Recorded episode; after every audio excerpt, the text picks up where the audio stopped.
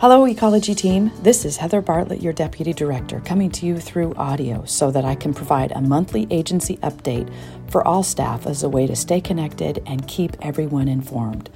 A lot of times we use email, and that certainly works, but I also know sometimes it's so nice to listen to information or get an update and just feel more connected and not have to rely on reading it all the time.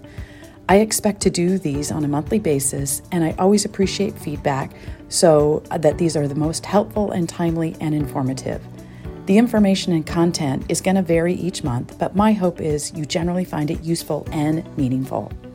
So, some all staff updates. Although it seems like we just wrapped up the 50th anniversary all staff, we already have another event planned.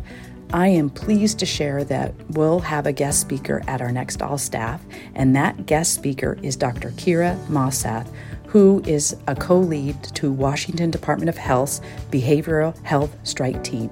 She will be with us on November 17th from 10 to 11, so mark your calendars.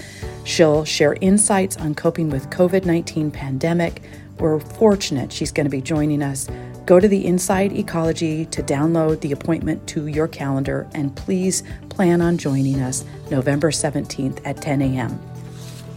Overall, we've had a couple of questions come in more recently if the agency is going to stay on course for extensive telework arrangements. And uh, the answer is yes. I know that we have some infection rates that are rising in our communities, but our approach for the number of people that we have in our office, as well as what's approved field work, is very conservative and careful, always wanting to protect our employees, their families, and our communities first. So at this juncture, we will just continue to stay as we are with no changes right now. Again, uh, we've been very conservative for our daily occupancy levels in each of our buildings. And in fact, the actual number of people who are in any of our buildings at a given time is substantially less than the cap. I want to send out a thank you and then just a, a one last hurrah for our week of combined fund drive. A giant thank you to all the CFD coordinators, programs, and regions who have led these activities. This was a huge transitional year with a lot of unfamiliar hoops to jump through, yet you all did it so admirably. We have new events this weekend, activities, and then, you know, congratulations to all those that were developed for new ways of paying and participating.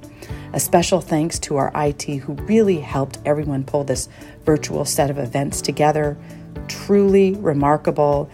We have always been a community minded and generous agency, and this year was no exception. Very proud of us. We really stepped it up, knowing the need was even greater than before.